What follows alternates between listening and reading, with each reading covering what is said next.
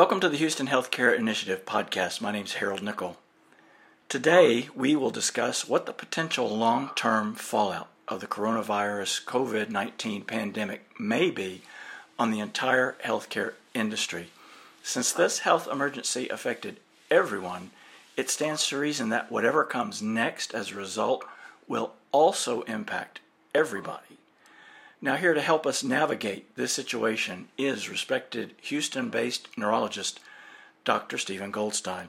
Dr. Goldstein, I know that in your practice, you've had to do things differently, like see patients over the internet. Do you think this is something you could do long-term, or will you resume business as usual or consider some combination? Well, this depends upon what the insurance companies will cover, as well as what the regulations will be from the State Board of Medical Examiners.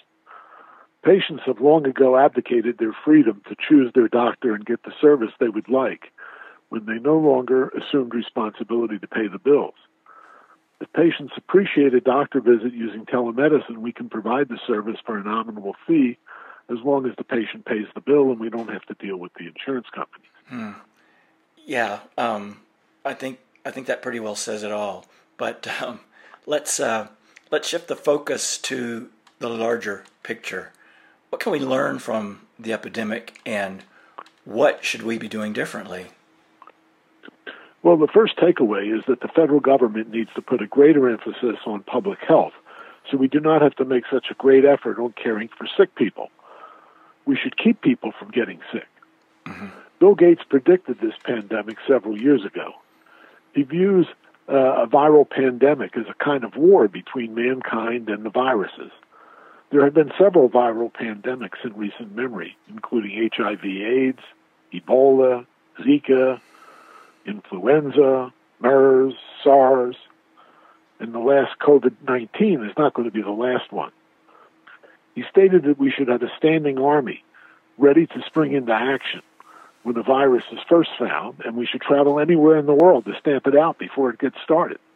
Now, in this case, that wouldn't have worked because the epidemic started in China, and China hid it from the world and wouldn't let anybody know about it for a month or two. So it was able to get a foothold. Mm-hmm. However, when the first cases were discovered in the U.S., we did not have a team of epidemiologists and enough trained investigators to ascertain contacts and a plan to quarantine in a timely fashion.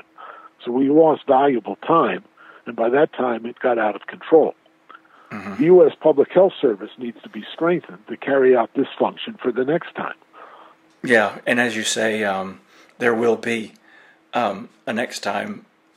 How does the epidemic impact our healthcare system overall?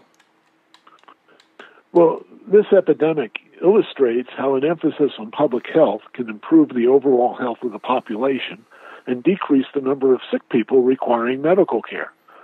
Thus, the focus on government should be working on the various other epidemics plaguing our society: obesity, diabetes, drug and alcohol abuse, depression, suicide. These things can be handled better in using a public health model than taking care of people after they get sick. Right. Now, it sounds good, but how can the government do this? Well, the classic public health approach is to first gather data on the problem. An annual physical examination could get the information as well as data on how any interventions we do help. Next, we need to discern the causes of the epidemic and decide strategy to mitigate the disease. For example, such strategies might include using the tax code to encourage healthy behavior. Similar strategies were used to encourage the use of electric cars through a tax credit. Another idea championed by Warren Buffett might be increasing the earned income credit for working families so that no family would live in poverty. This might decrease anxiety, depression, drug and alcohol abuse, and suicide. Legalizing drugs, registering users and sellers, and taxing them to get money to pay for treatment would allow us to gather data and to track the results of treatment. Are there any other insights to be gleaned from the pandemic experience? Well, yes. even though the media that the hospitals were overwhelmed by COVID-19 cases, patients without such infection were afraid to go to the hospital. Thus, a great many patients that normally filled hospital beds weren't there. Only patients that had no choice came. These might be patients, say, with heart attacks or strokes, coma, bacterial sepsis. Those patients really had no choice. But examples of patients that stayed away had such symptoms such as dizziness or transient ischemia, palpitations, upset stomach. We learned that these patients could be evaluated as outpatients. This could significantly reduce cost.